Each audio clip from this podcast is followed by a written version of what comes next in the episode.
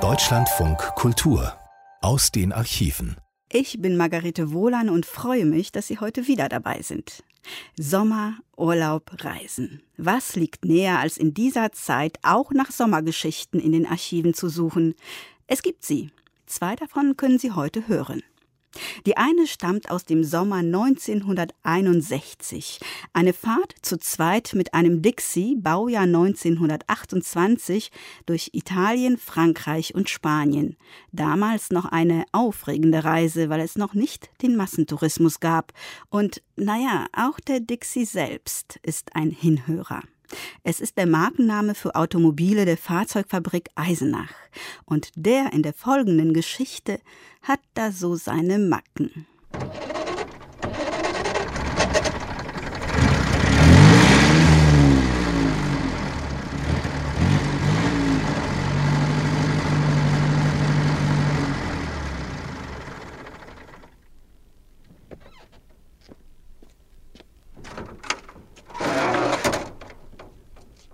Für Tramper und Touristen.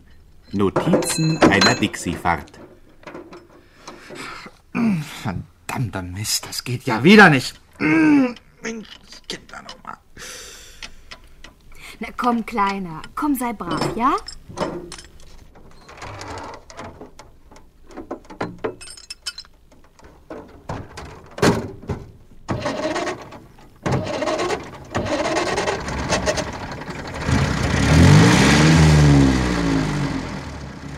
So ist schön. Brav, Kleiner. Na also.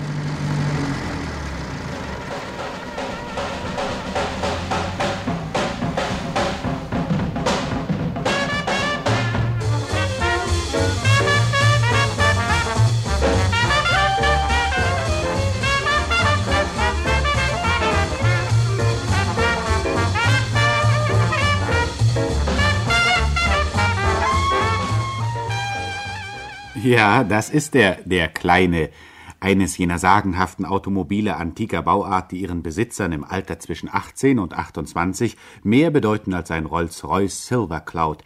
Die Stimme, verehrte Hörer, gehört zu einem Mädchen in Pepita-Hosen und Pulli. Sie heißt Karin und ist die Herrin der stolzen 15 PS, die sich unter der Motorhaube ihres Kleinen verbergen. Das war noch einmal die Motorhaube. Aber betrachten wir das rassige Gefährt im Ganzen. Ein Sportroadster sozusagen, in gelblichem Weiß, freistehende schwarze Scheinwerfer, vier rote Speichenräder, auch der Kühlergrill leuchtet rot. Wirklich ein Prachtexemplar der Spezies Dixie. Türen gibt es nicht. Wie in einem echten Renner botet man mit einer Flanke ein. Dazu muss freilich das Verdeck zurückgelegt werden, sonst kann man nur draußen bleiben. Sitzt man aber erst einmal, dann sitzt man gut auf den beiden roten Lederpolstern. Selbstverständlich ist es ein Zweisitzer. Man sitzt mit gestreckten Beinen wie zu Hause auf dem Teppich, wenn man es sich besonders bequem gemacht hat.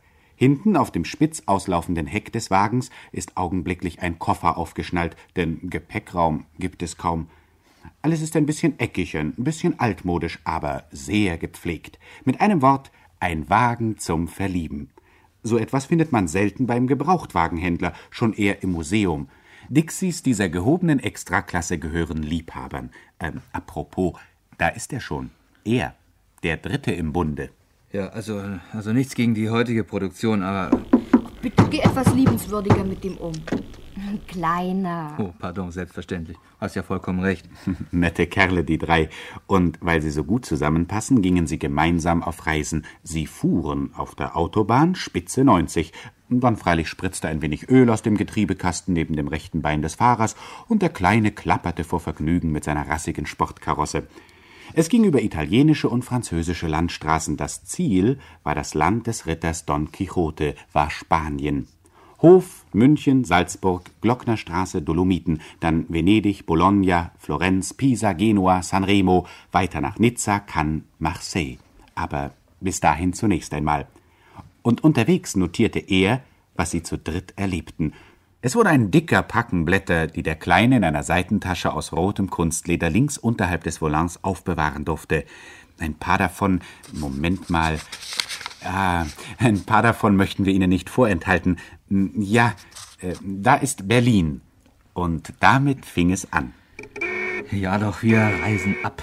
Karin, der Kleine und ich. Auf Karin ist Verlass, vor allem in Dingen des Motorsports, für den sie seit den Zeiten des ersten, von Muttern viel zu langsam geschobenen Sportwagens ein stilles Faible hat.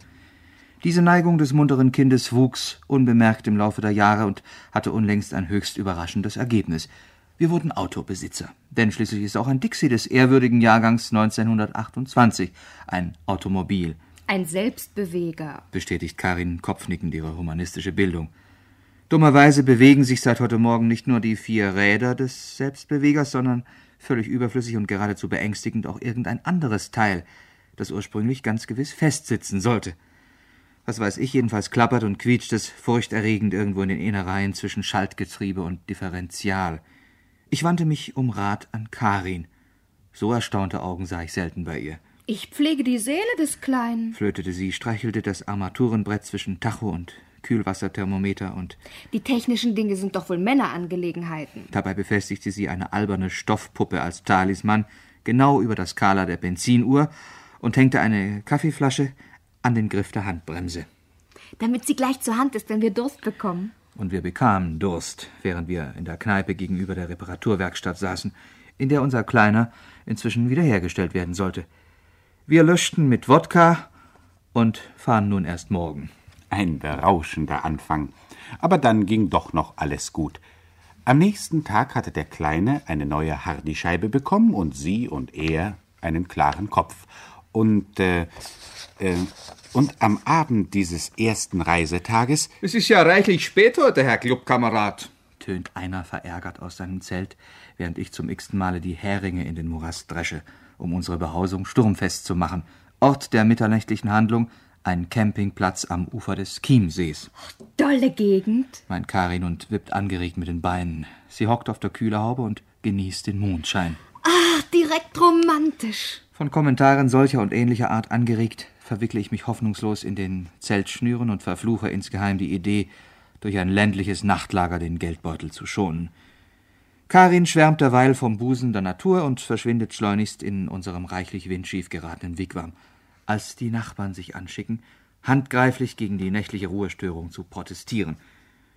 Die unausbleibliche Auseinandersetzung mit einem zünftig trainingsbehosten Tarzan gestaltet sich erst freundlicher, als ich mich entschließe, unsere eiserne Cognac-Ration aus dem Werkzeugkasten des Kleinen zu holen. Während sich der Clubkamerad gänzlich unsportlich am Alkohol delektiert, komme ich endlich dazu, meine Entschuldigung vorzubringen. Es hatte damit angefangen, dass Karin mir schon beim Autokauf erzählte. Speichenräder sind irrsinnig elegant bei Rennern. Bei der ersten Rast auf dem Autobahnparkplatz stellte sie dann fest. Und die Speichen glänzen gar nicht mehr. Und so machten wir uns dran, jede einzelne zu polieren. Das mehrmals am Tag braucht seine Zeit. Und so erkläre ich dem Herrn Zeltnachbarn, so sei unsere Verspätung zu erklären. Dazu die Unbeholfenheit eines Neulings im Campingwesen. Er ist inzwischen ganz friedlich geworden, überschüttet mich mit einer Fülle guter Ratschläge und mit Sonnenaufgang weiß ich alles über große Mannschafts- und zivile Hauszelte. Karin erscheint frisch und tatendurstig im Badeanzug. Na, dann mal los! Und während sie im Wasser planscht, packe ich unsere Behausung fachmännisch wieder zusammen. Die leere Flasche hat der Clubkamerad mitgenommen. Zur Erinnerung an die netten Preisen, wie er sagt.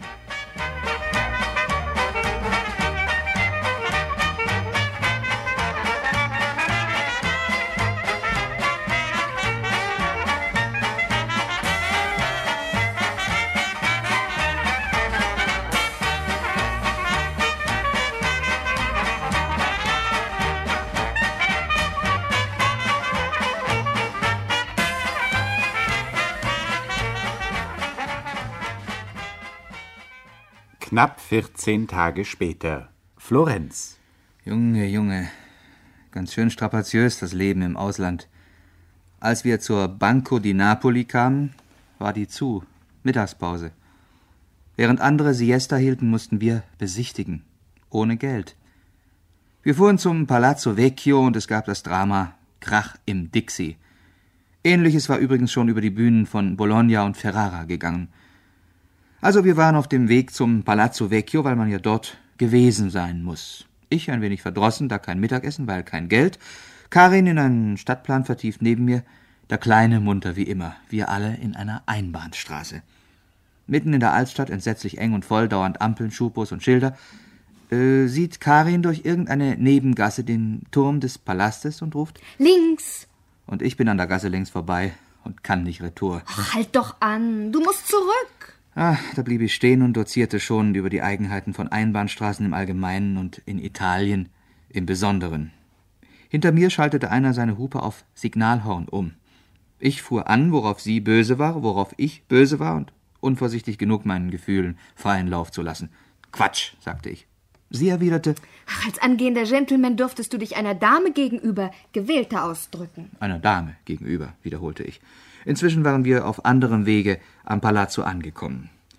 Ich kratzte die allerletzten Lire aus der Tasche und wir besichtigten. Es gab Skulpturen von Michelangelo und anderen, alle nackt. Es war gemischt, das heißt, meine Gefühle waren gemischt, denn seit meiner letzten Bemerkung sprachen wir nicht mehr.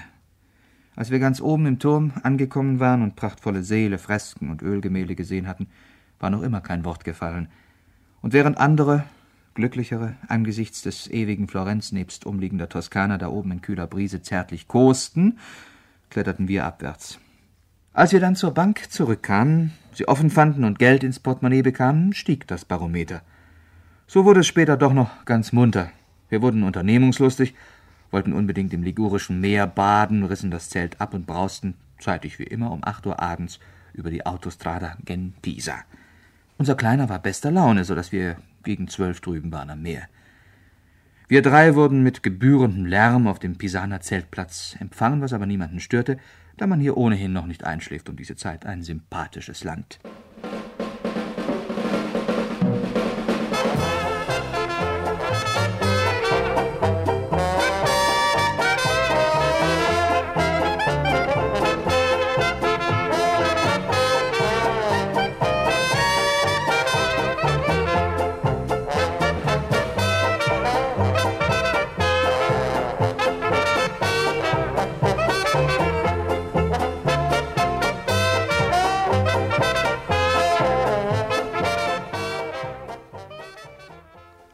Französischen Riviera hatte der Kleine das erste Pech. Für 3000 alte Francs bekam seine Lichtmaschine eine neue Ankerwicklung. Es war, warten Sie mal, es war in Saint-Raphaël. Während der Kleine in Saint-Raphaël behandelt wurde, campten wir zwei übrig gebliebenen in Aigulf. Hier lernten wir Patrick und seinen Bruder Dominique kennen, schätzen und lieben. Uns gegenüber wohnte nämlich eine Familie, bestehend wie jede ordentliche Familie aus Papa, Mama und dem obigen Geschwisterpärchen. Sie wohnten mit allem Komfort und sie demonstrierten Familienleben. Papa sitzt unter dem Sonnendach des riesenhaften Hauszeltes im Campingsessel, diskretes Schnarchen. Mama am häuslichen Propangasherd. Auch unterm Sonnendach die Geschwister. Patrick, ein süßer kleiner blondlockiger Bengel in Unterhosen, und äh, Dominik, etwas älter, etwas sauberer, ebenso süß und schwarz gelockt. Patrick nimmt einen von Mamas Küchenlöffeln und wirft ihn in Richtung Nachbarzelt. Mutti brüllt empört: Dominik! Der kommt nichtsahnd heran. Bums hat er eine hintern Ohren. Er heult, er heult laut und anhaltend. Papa wacht auf, ohne den Ast in Ruhe durchgesägt zu haben. Dominik! Bums, die zweite Backe wird rot. Inzwischen bemächtigt sich Patrick, hocherfreut ob des lustigen Spiels, des nächsten Löffels. Dominique! Wir hätten das Schauspiel ein zweites Mal erlebt, ratterte nicht gerade ein Lautsprecherwagen durch das Camp. Paris Soir, die neuesten Nachrichten per Luftpost. Und für Madame? Die Fortsetzung unseres herzerweichenden Romans Jugendliebe. Papa eilt fort. Auch Mama verlässt den Ort ihres Wirkens, unter Mitnahme des Lieblings Patrick. Dominik steigt nun frei und unbeobachtet auf einen Wasserball und probiert, wie lange er ihn wohl malträtieren kann, ohne dass der Gummi platzt. Papa mit dem Paris Soir unter dem Arm kommt rechtzeitig zurück, verhindert weiteres Unglück, bepflastert wiederum die erste Backe, sinkt nach getaner Erziehungspflicht in den Sessel und vertieft sich in die hohe Politik. Auch Mama ist retour, rührt noch einmal die Suppe um, stellt den Tomatensalat schon immer auf den Tisch, sucht so dann aus dem Stoß der mitgebrachten Illustrierten die mit der Fortsetzung von Jugendliebe heraus, versinkt stehend zwischen Tisch und Herd in den tragischen Verwicklungen der jungen, aber reifen Amoren von Blanche und Pierre. Ach, war das schön, als mein Pierre auch noch so feurig war. kommentiert Karin die unausgesprochenen Gefühle von Madame, die inzwischen missbilligend zu Papa hinüberblickt. Speckfalten hat er auch schon. Während die Suppe überkocht, liest Mama von einem verzehrenden Kuss, der noch auf Blanches Lippen brennt.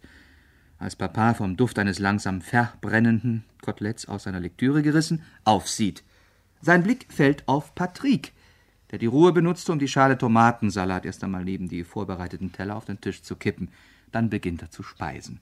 Verschmäht Messergabel, Löffel und vermehrt den Salat um die Eierpampe an seinen dicken Fingerchen. Liebevoll legt er dann auch den anderen ein Stückchen Tomate auf den Teller. Just in diesem Augenblick gibt Papa seine Lektüre auf. Dominique! Nichts ahnend von einem Ausflug in die nähere Umgebung zurückkehrend, nimmt Dominique die väterliche Strafe in Empfang. Mama, vom unausbleiblichen Geschrei, aus der Blanche-Pierre'schen Jugendverirrung gerissen, schrillt Dominique und legt ein vorerst letztes Pflaster auf. Gerade war ich gespannt, wie der Film weiterlaufen würde, da riss mich Karin in unsere eigenen Familienangelegenheiten zurück. Halb vier. Wir müssen den Kleinen abholen. Und so verlassen wir jetzt den Schau- und Campingplatz Richtung Saint-Raphaël per Pedes.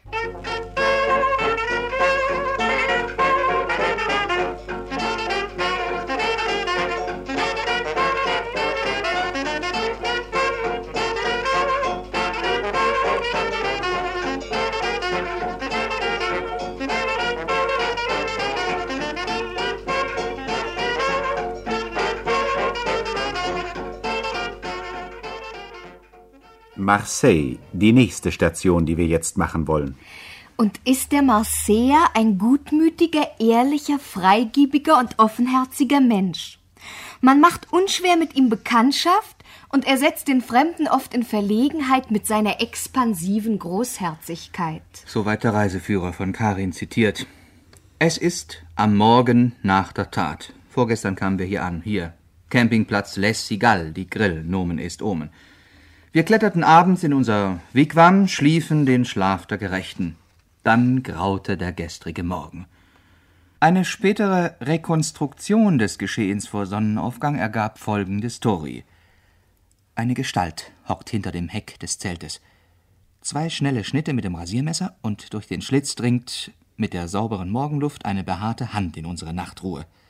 Die langen Finger in der Nähe unserer Hälse müssen uns geweckt haben. Karin schrie gerade erschrocken auf. Du! Als ich ohnehin zu mir kam. Kurz und gut, die Hand war verschwunden und mit ihr ein Beutel mit jenen Dokumenten, die man auch im gemeinsamen Europa noch braucht, wenn man reist. Wir also raus, Lady First. Ach, Gott sei Dank, der Kleine ist noch da, meinte meine arme, verstörte Karin und versicherte sich durch einen zweiten Blick, dass man auch ihren Chauffeur nicht gekidnappt hatte. Am linken Vorderrad fand sich schließlich auch das geklaute Portefeuille wieder. Nicht wiedergesehen wurden freilich 2000 spanische Peseten und 150 deutsche Mark, die einmal darin gewesen waren und die offensichtlich den Besitzer gewechselt hatten.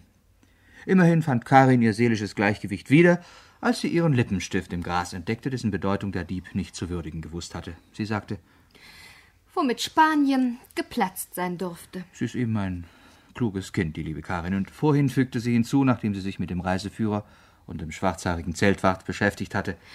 Der Schuft war eine Ausnahme. Die anderen hier sind wirklich nett. Womit sie wiederum den Nagel auf den Kopf getroffen haben dürfte.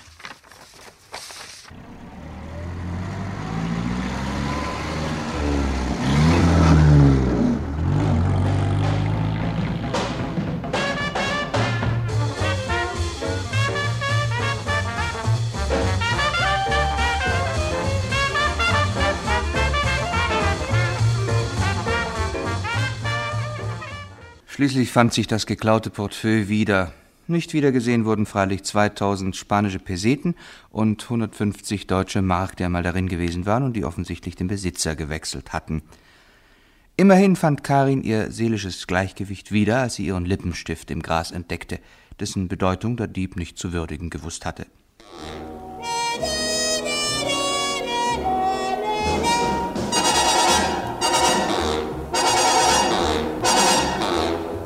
Mon homme est un type à la cool, toute la sainte journée il se les roule. Il a beaucoup de philosophie, mais il aime trop le rififi.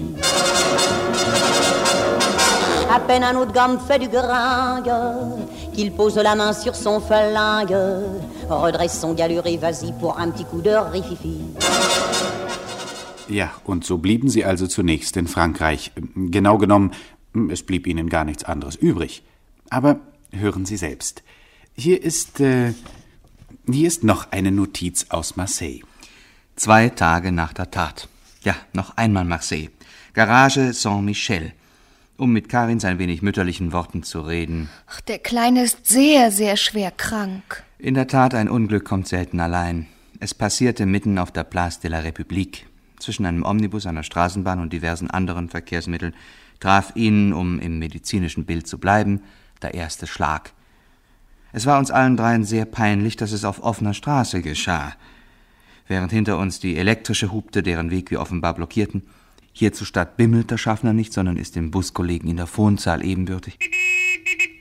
Während also die Straßenbahn hupte, mussten wir ausboten und mit drei MS, was Menschenstärken sind, die Fahrbahn räumen.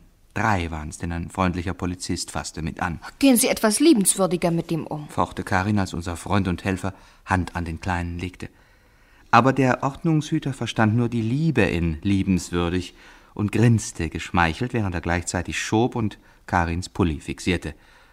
Kurz und gut, dem Kleinen half kein Zureden mehr auf seine vier roten Speichenräder.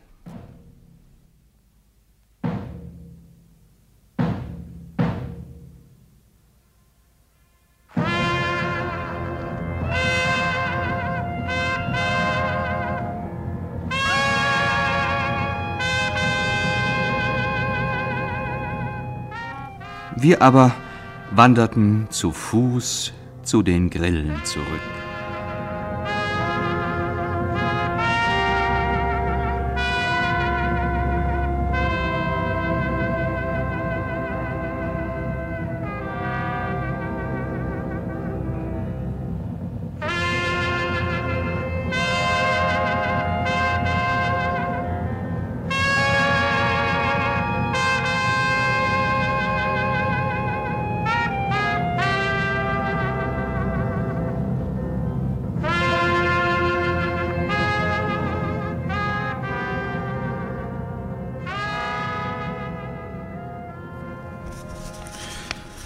Hier jetzt die Marseille Story Teil 3. Ende gut, alles gut. Marseille, einige bange Tage danach. Wiederum sitzen wir in der Garage Saint-Michel, die wir neulich auf unserem Fußmarsch entdeckten und alarmierten. Wir sitzen auf alten Reifen und harren der Dinge, die uns weiter bevorstehen. Bonjour, Tristesse. Kommentiert Karin gebildet die Situation. Womit nicht nur Spanien, sondern auch unsere Rückfahrt geplatzt ist, erwidere ich, denn inzwischen hat man dem Kleinen die infolge Belagmangels festgefressene Kupplung herausoperiert und die neuerlich streikende Lichtmaschine gleich mit dazu. Fatal, dass die Frage noch nicht geklärt ist, ob er überhaupt wieder zusammengesetzt wird, denn seit drei Tagen tobt im Büro von Saint-Michel der Kampf um den Kreditbrief unseres Automobilclubs, den die Werkstatt nicht akzeptieren will. Das Operationshonorar hat sich nämlich seit dem ersten Kostenanschlag verdoppelt Momentan stehen Summen zur Debatte, gegen die unsere Barschaft in Prozenten auszudrücken ist. Ich gehe parlieren, sagt Karin und stöckelt dem Glaskasten zu, in dem Monsieur le Chef mit Argusaugen darüber wacht, dass wir den Kleinen nicht etwa in Einzelteilen hinausschleppen. Karin heute in großem Dress mit Dekolleté und so, sehr süß, Zeichen einer verzweifelten Situation. Gestern hat sie in ihrem Kummer bereits das deutsche Konsulat mobilisiert, wo man sich ihrem Argument Kreditbrief ohne Kredit? dann auch nicht verschließen konnte. Und wie sie strahlend und hüftbetont vor dem Chef herausgetrippelt kommt, weiß der Kuckuck, was sie ihm in dem Glaskasten vorgestikuliert hat. Denn außer Sur le Pont d'Avignon kann sie meines Wissens so gut wie kein Französisch. Wie sie jetzt herausstolziert, kann es keinen Zweifel mehr geben, dass es den Diplomaten im Verein mit Karins spezifischer Diplomatie gelungen ist, Monsieur le Chef von der Notwendigkeit einer europäischen Zusammenarbeit auch auf dem Gebiet älterer Kleinwagen zu überzeugen. Na? Meint sie nur kurz zu mir, als sich die Monteure vom Frühstück trennen und der Montage widmen.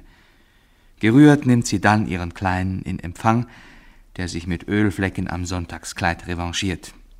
Gerührt seufzt der Chef dem knatternden Vehikel mitsamt Insassen ein Adieu hinterher und wendet sich aufatmend den acht Zylindern eines barzahlenden Cadillacs zu.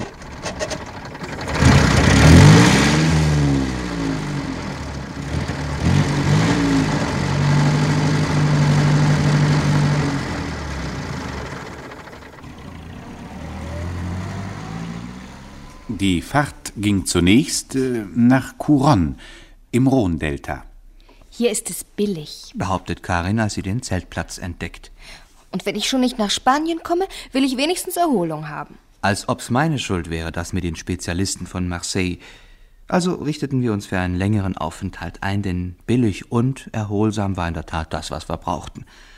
Tief unter uns ist nun das Meer und kein Baum, kein Strauch nimmt einen die Sicht zum Horizont. Gelegentlich fällt mir freilich auf, dass der ideale Rundblick Karin nicht mehr sonderlich zu interessieren scheint. Sie, die ihn zunächst in den höchsten Tönen gepriesen hatte. Sowas gibt's nicht nochmal. Und wie sie recht hat, so wenig Schatten hatten wir selten, aber. Lass mal, die Sonne ist gesund. Und Farbe kriegen wir auch, meint sie standhaft, wenn ich mich in den kümmerlichen Schutz einer Felsritze zurückziehe. Heimlich schüttet sie Puder auf ihre krebsroten Schenkel. Aber man kann natürlich baden. Pech, dass man hinterher den Steilhang nehmen muss, um zum Campingplatz zurückzukommen. Habe ich sie glücklich am zarten Händchen hochgezogen, keucht sie Sprüche wie diesen. Erholung ohne körperliches Training macht nur Fett. Inzwischen lässt sich nicht mehr verhehlen, dass ihre Indianerbräune als Sonnenbrand zu verstehen ist. Und so klettere ich allein zum Wasser hinunter. Schon auf dem halben Rückweg höre ich sie angeregt schwatzen. Oben finde ich meinen Campinghocker besetzt. Ein schwarzlockiger Gentleman mit Nylonhemd und korrekter Bügelfalte macht ihr in gebrochenem Deutsch die plattesten Komplimente. Donna Bellissima, Mademoiselle, schönes Fräulein und so. Und meine liebe Karin? Oh, Bellissima. haucht sie und hält mir eine Korallenkette hin. Echt chinesisch, er schmuggelt. Erfahre ich dann. Und das Ähnliches am Kurfürstendamm fürs Dreifache nicht zu haben wäre. Occasion, verstehen, Gelegenheit, zieht er mich mit ins Gespräch. Offenbar bin ich das eigentliche Opfer. Denn Karin beglückwünscht mich bereits zu unserem preiswerten Einkauf.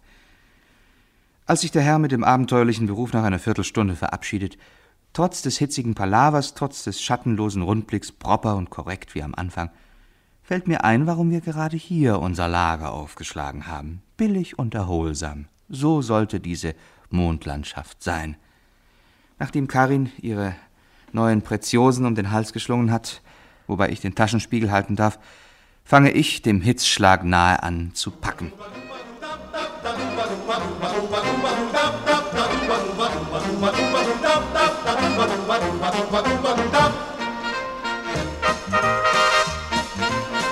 Duba, duba, duda.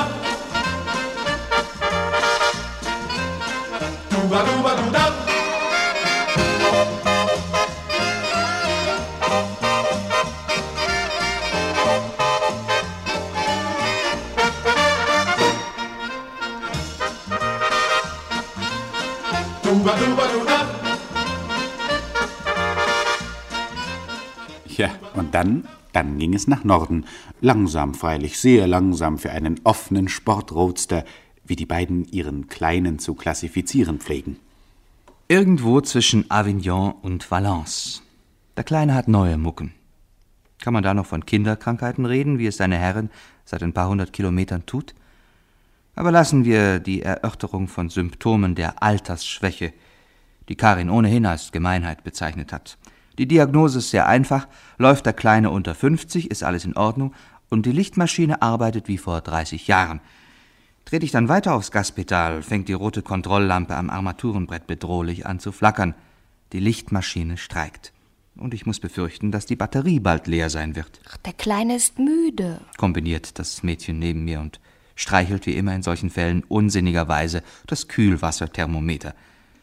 Wenn es auch nichts hilft, so ist an ihrer Erklärung doch einiges dran. Wenigstens wurde mir im Laufe der Zeit ihre Deutung der Symptome als simple Müdigkeit immer einleuchtender. Waren wir unvorsichtigerweise mit 55 wieder mal zu schnell geworden?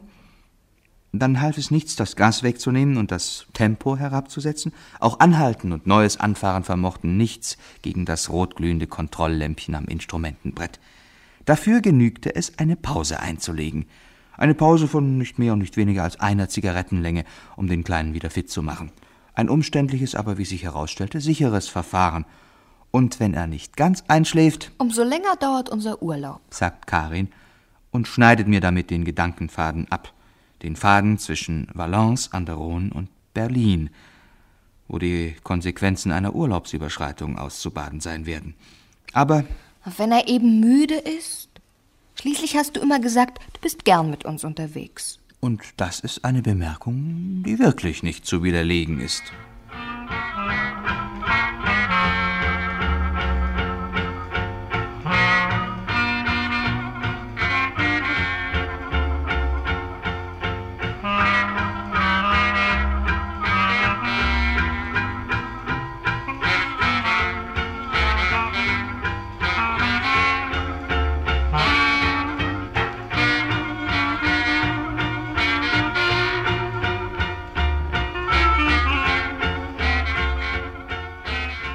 Langsam aber sicher ging es trotzdem heimwärts.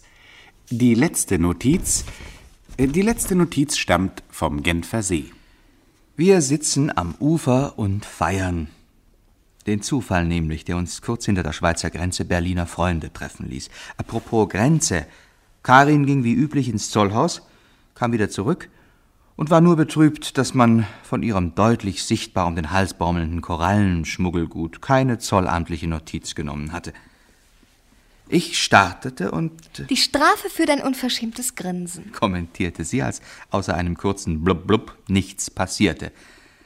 Sie meinte meine leicht belustigte Miene bei ihrem Bericht von der nicht stattgefundenen Halsbandaffäre, die sie mit der ihr eigentümlichen Logik auf das Faktum bezog, dass dem Kleinen der Sprit ausgegangen war. Unangenehm eigentlich nur deshalb, weil uns einige hundert Meter und ein Schlagbaum von der nächsten Tankstelle trennten.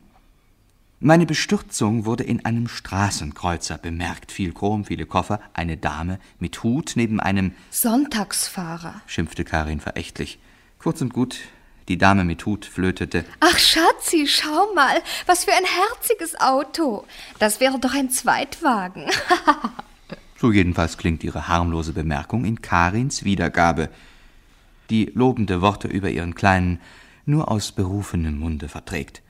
Immerhin, es war ein netter Zug, dass sie mir den Weg zur Tankstelle ersparte und das Benzinangebot des Sonntagsfahrers nicht sabotierte.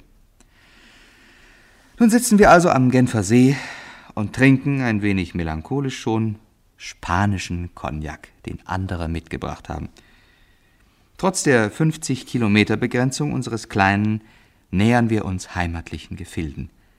Mit Umwegen freilich, denn wir sind gerade dabei, die mit Hilfe unserer Freunde leihweise aufgefüllte Reisekasse zu verplanen. Freunde in der Not, doziert Karin und nimmt einen großen Schluck.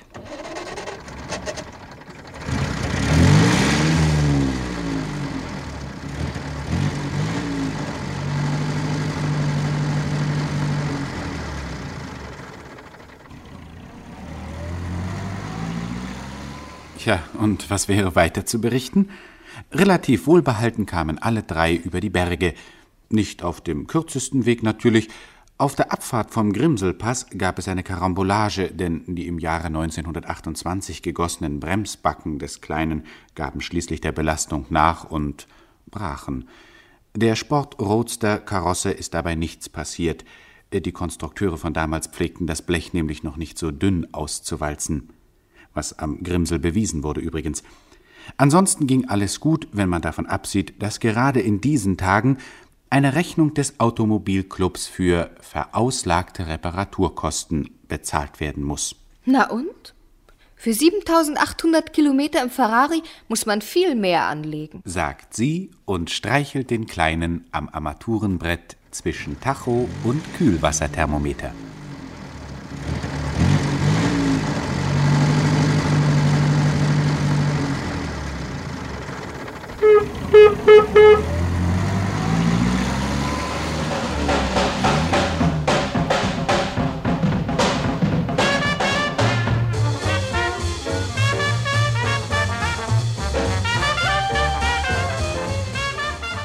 Für Tremper und Touristen.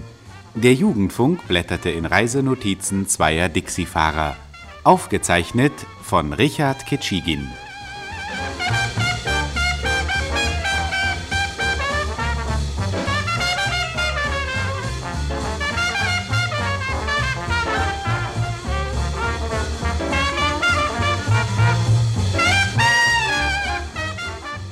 Und gesendet im Rias am 2. Juni 1961. Die zweite Sommergeschichte spielt sich ab im Westberlin des Jahres 1978 und dreht sich um das Thema FKK. Denn während in den 70er Jahren textilfreies Baden in der DDR massentauglich wurde, war es in Westberlin noch sehr, sagen wir, umstritten. Es gab nur 5500 Mitglieder in den wenigen FKK-Vereinen.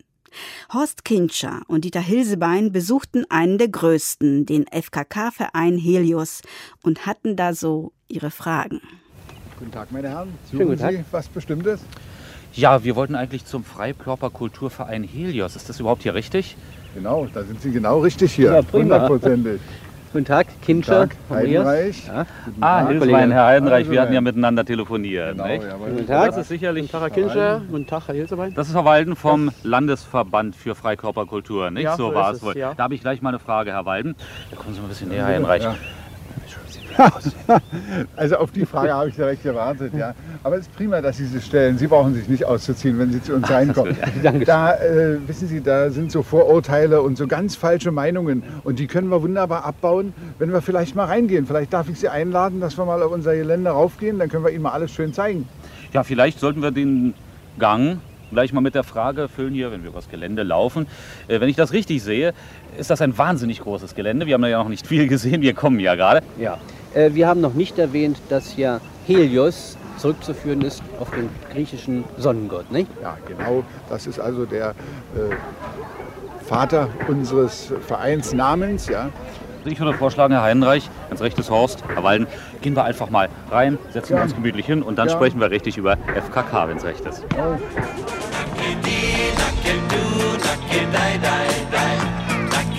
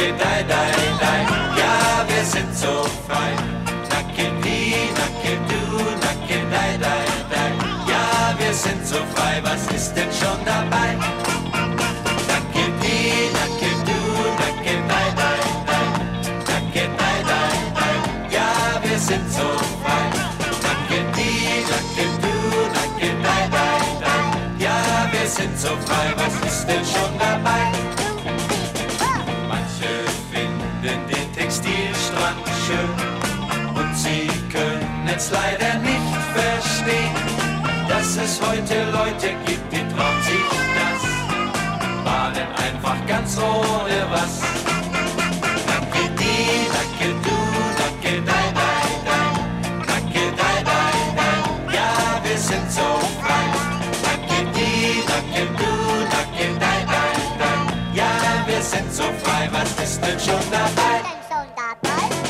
Wenn es auch nur ein paar Wochen sind und die schöne Zeit zu schnell verrinnt. Wenn die Sonnenbräune schwindet Stück für Stück, denkt man oft und gerne zurück.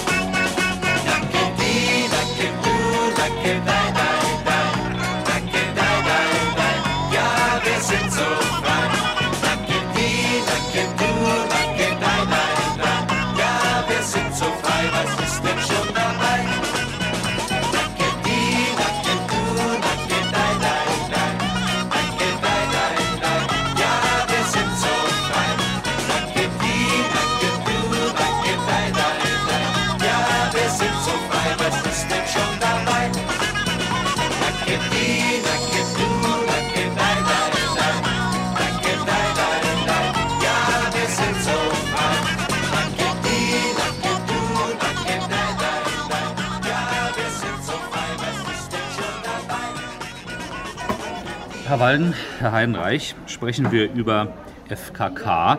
Drei Buchstaben, die im Bewusstsein der Mitmenschen durchaus verankert sind. Dennoch behaupte ich, dass nur sehr wenige wissen, was wirklich dahinter steckt. Sprechen wir doch mal über die Geschichte der Freikörperkultur. Wie lange gibt es FKK? Wie kam es überhaupt zu dieser Idee, Herr Walden?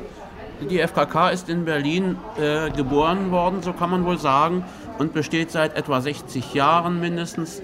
Äh, die FKK entstand äh, aus der damaligen Jugendbewegung, die sich aus gewissen Zwängen des Alltags heraus befreien wollten und äh, sehr viele Jugendliche, auch Wandervögel damals, begannen in der Mark Brandenburg FKK zu treiben. FKK heißt Freikörperkultur, eigentlich kein so ein schönes Wort, aber es hat sich so eingebürgert, dass es praktisch mindestens in den drei Buchstaben FKK ein Markenbegriff geworden ist. Ja, ich behaupte, dass Sie von der breiten Öffentlichkeit doch so ein bisschen belächelt werden. Wahrscheinlich deshalb, weil man die Motive Ihres Tuns nicht kennt. Herr Heidenreich, stört Sie das sehr? Also nicht nur Sie persönlich, sondern die Mitglieder. Also ich möchte das nicht unterstreichen. Ich möchte nicht annehmen, äh, dass wir heutzutage noch belächelt werden. Die FKK-Bewegung hat ja solch einen Umfang angenommen. Ich möchte mal erinnern daran, dass zum Beispiel die Strände auf der Insel Sylt heutzutage äh, für FKK es größere Strände gibt als für die Textilbekleideten. Ja? Also ich glaube, aus, diesem, aus dieser Entwicklung, aus diesem Stadium, wo äh, FKKler belächelt wurden und vielleicht mit Recht oder Unrecht, darüber will ich jetzt nicht sprechen, ich glaube, aus diesem Stadium sind wir heutzutage heraus. Herr Heinrich, was würden Sie denn den äh, Kritikern der FKK, der Freikörperkultur, entgegenhalten? Die gibt es mit Sicherheit, diese Kritiker. Ja, sicher gibt es Kritiker. Das wird für alle Lebenseinstellungen wird es Kritiker geben und so wird es auch Kritiker zur FKK geben. Obwohl ich es nicht ganz verstehen kann, ob nun diese 23 Quadratzentimeter Textil, ob die nun also so viel ausmachen, äh, dass man darüber lächeln muss. Ähm, vielleicht könnte ich provozierend fragen, äh, man müsste mal unsere Mitglieder fragen, ob sie über die Textilanhänger vielleicht möglicherweise lächeln. Ja, richtig, ja. ja. Wie viele Anhänger der nackten Tatsachen gibt es in Berlin? Vielleicht kann der Herr Walden besser zu. Ja, wir haben etwa 5500 Mitglieder, die in unserem Verein Mitglied sind. Wir haben in erster Linie die Familienmitgliedschaft. Das heißt, es sind in, im Wesentlichen Familien mit Kindern Mitglied. Das bedeutet aber nicht, dass auch selbstverständlich Alleinstehende zu unseren Vereinen jederzeit stoßen können, ob sie äh, noch nicht verheiratet sind oder eben alleinstehend sind. Herr Heinreich hat ungewollt das Stichwort gegeben, Horst. Ja. Äh, ich würde doch mal einfach hier ein bisschen in die Runde fragen wollen. Ist es tatsächlich so, dass äh, die Anhänger der Freikörperkultur, Herr Heidenreich hat das ja eben schon so ein bisschen formuliert, äh, die Menschen, die also bekleidet Sport treiben oder ins Wasser gehen, so ein wenig belächeln? Vielleicht fragen wir mal den Herrn hier drüben. Äh, ich glaube nicht, dass wir also als FKKler diese Gedanken haben. Gerade umgekehrt würde ich sagen, wir fühlen uns sehr natürlich äh, aufgewachsen und man sieht es hier bei den Kindern auch, dass sie ein ganz natürliches, ungezwungenes Verhältnis zu Älteren bekommen. Sie sind von Anfang an damit beschäftigt, solche Menschen in ihrer Natur zu sehen und empfinden dabei keine Scham mehr. Und ich als Lehrer kann es also ganz bewusst in Schulen sehen, wo also Kinder sich sogar in der Turnhalle dann versteckterweise auf Toiletten umziehen. Sowas wird man hier also ganz und gar nicht erleben. Und ich glaube, das ist fast das Positivste an der ganzen Entwicklung bei der Familiensache. Äh, äh, ja, wir wollen auch mal die Dame, die hier jetzt zu uns gekommen ist, fragen. Was würden Sie dazu sagen? Gehören Sie auch dazu? Belächeln Sie die Leute, die armen Leute, würde ich mal sagen, die mit dem Badeanzug ins Wasser gehen? Äh, das kann ich nicht unbedingt sagen, bloß ich bevorzuge das Schwimmen ohne Badeanzug. Während ich bei anderen sportlichen Betätigungen es zum Beispiel recht gut finde, wenn man noch eine Sportbekleidung trägt, weil man schwitzt und einfach den Schweiß in irgendeiner Weise aufgesaugt haben möchte und äh, es als angenehmer empfindet, dann mit Sportsachen zu laufen. Und nach dem Sport, muss ich sagen, begrüße ich es, dass ich dann wieder hier ganz nackt herumlaufen kann und also auch nackt hier dann schwimmen darf. Nur mal was ganz Persönliches. Schicken Sie meine Kinder lieber raus und stellen Sie den Ton auf Zimmerlautstärke. Wegen der prüden Nachbarn. Am Strand von Fünen lag ich in den Dünen. Ein Girl aus Barmen wollte ich dort umarmen. Ihr Freund aus Hagen wollt mir an den Kragen. Doch einen Kragen hatte ich nicht um. Ich geh so gern als Nacketei, holla hi holla hei, habe nie ne Jacke bei, holla hi, oh hei. Ich trag auch keine Hose, nur hinter ohne Rose und schrecke ahnungslose, holla hi, oh hei. La la la la la la la la la la la la. Ich hatte Schulden, besaß nicht einen Gulden, so ziemlich jeder wollte mir ans Leder. Ich ging sie frech besuchen und höre sie noch fluchen denn greifen im Nackten mal ins Portemonnaie. Ich geh so gern als Nacketei, holla hi, holla hi, habe nie ne Jacke bei, holla hi, oh hi. Ich trag auch keine Hose, nur hinter ohne Rose und schreck ahnungslose, holla hi, oh hi. La la la la la la la la la la la la. Auf einer Wiese, mir gefiel nur diese, lag ich voller Wonne, nackt dort in der Sonne. Plötzlich weckt mich Johlen, elf Mann wollen mich versohlen. Ich lag in einem Fußballstadion. Ich geh so gern als Nackedei, holla holla hei, habe nie ne Jacke bei, holla hi, hei. Ich trag auch keine Hose, nur hinter eine Rose und schrecke ahnungslose, holla hi, hei. La la la la la la la la la la la la. Schniff die Schnappel die Bumm. Heinrich, was passiert denn? Ich will es mal ein bisschen albern formulieren jetzt, wenn der Lehrling plötzlich seinen Direktor, wie sagt der Berliner, mit ganz ohne was sieht. Weiß ich nicht. Vermutlich sie, wird es Ihnen im ersten Moment beiden ein bisschen peinlich sein. Das kann ich mir durchaus vorstellen. Ja?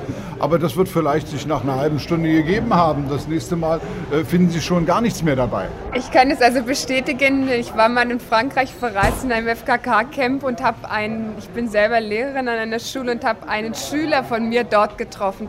Und im ersten Augenblick war das also eine sehr prekäre Situation. Er war sehr peinlich berührt, mich dort nacken zu sehen. Aber in den nächsten zehn Minuten hatte sich dieses Schamgefühl gelegt und wir haben uns also ähm, unterhalten, als wären wir irgendwo in der Schule uns mit Sachen begegnet. Und ich muss sagen, das ist also an sich eine ganz natürliche Situation dann gewesen. Er war unangenehm berührt, Sie nicht? Ich nicht, nein. Es liegt wahrscheinlich an meinem Alter, dass ich solche äh, Schamgefühle nicht Ja. mehr entwickle. Sagen wir nicht an Ihrem Alter, an Ihrer Jugend. Danke. Das erlaubt ist. Sehr schön. schön. Aber mal ganz etwas anderes jetzt. Äh, So zu Beginn der 50er Jahre, wenn ich mich richtig erinnere, waren die Anhänger der Freikörperkultur auch bei der holden Obrigkeit nicht so sehr beliebt. Da soll es ja in Berlin sogar mal zu Handgreiflichkeiten gekommen sein, wenn man einem Zeitungsartikel aus dem Jahre 1951 Glauben schenken darf. Da heißt es, Ja. vielleicht, äh, Horst, können Sie das mal vorlesen da? Ja, im Grunewald wurde am Sonntag ein Polizist, als er Mitglieder einer Freikörperkulturvereinigung feststellen wollte, die in dem zum Naturschutzgebiet erklärten Teufelssee unbekleidet badeten, angegriffen und schwer verletzt. Ja, das war wie gesagt 1951. Ich vermute, heute sieht das ja wohl alles anders aus. Man hat keinen Ärger mehr mit der holden Obrigkeit. Ja, das sieht heute wirklich ganz anders aus. Wir haben nicht nur keinen Ärger mehr mit der holden Obrigkeit, sondern genießen die volle Unterstützung, wie es jeder andere Sportverein in Berlin auch genießt.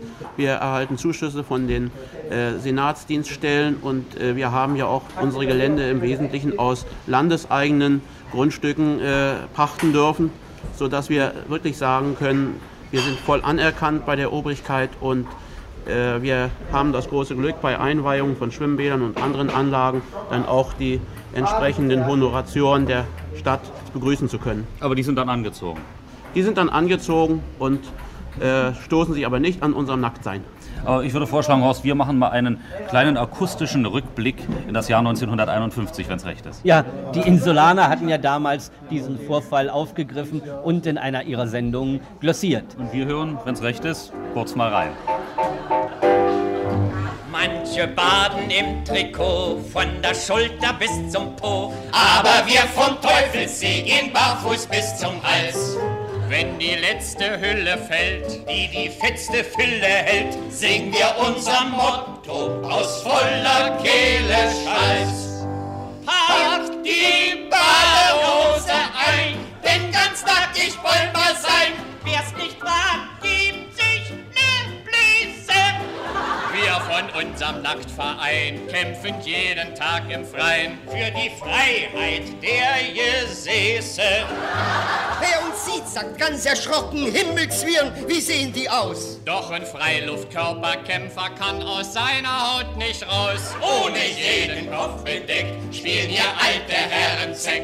Wenn sie stört, na dann kicken sie doch weg. Wenn ein Polizist naht und sieht unseren Sonntagsstaat, springen wir mit dem nackten Kröver ihm gleich ins Gesicht. Bums, da liegt er schon im Gras. Nackter Mann versteht keinen Spaß. Wir gehen auch als Adams noch hin vors Landgericht. Fuck, den Gummiknüppel ein, liebes Hauptwachtmeisterlein, wenn wir uns mal dekoltieren. Oben nicht und unten nicht, sieh, ich sag Ihnen das aufricht. Na, wer wird sich denn so zieren? Gehen Sie abends mal in Nachtlokal, da sehen Sie dann beim Bier Damen, die sehen angezogener, ausgezogener aus wie wir. Anzug, Badeanzug, Mann, der modern ist, ist nicht dran. Und ein anständiger Mensch zieht das nicht an.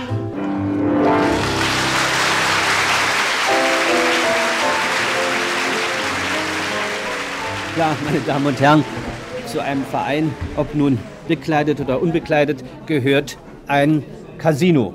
In dem sitzen wir jetzt und schlürfen, naja, wie soll es anders sein, ein kleines Bier. Wir befinden uns ja in der Urlaubszeit. Ein überzeugter FKK-Anhänger fährt ja wahrscheinlich auch in eine Gegend, wo er seiner Lieblingsbeschäftigung unbekleidet nachgehen kann. Gibt es da besondere Lieblingsziele für Sie, meine Herren? Ja, in erster Linie Jugoslawien, Südfrankreich, Österreich. Aber es beginnt jetzt ja auch schon bereits in Spanien, die FKK heimisch zu werden. Ja, es ist jetzt offiziell zugelassen worden seit diesem Jahr. Aber auch die nordischen Länder sind etwas von FKK-Lern besucht, wenngleich natürlich nicht so stark, wie es gerade im warmen Süden die Möglichkeit gegeben ist. Um es nochmal ganz klar und deutlich zu sagen, Sie sind ein Freikörperkulturverein, das haben wir ja nun schon die ganze Weile über gehört, und kein Sexclub. Nein, ganz bestimmt nicht. Wir sind ein Verein für Sport und Gesundheit und wir haben Ihnen heute vielleicht einen kleinen Ausschnitt zeigen können von unseren Aktivitäten, die den Teil des Lebens, der mit Sex zu tun hat, das ist wohl individuell und das hat mit unserem Vereinsleben überhaupt nichts zu tun. Nacke, nacke, dein, nacke, nacke, dein. Das ist der letzte Schrei. Nacke, nacke, dein, nacke, nacke, dein. Heute machen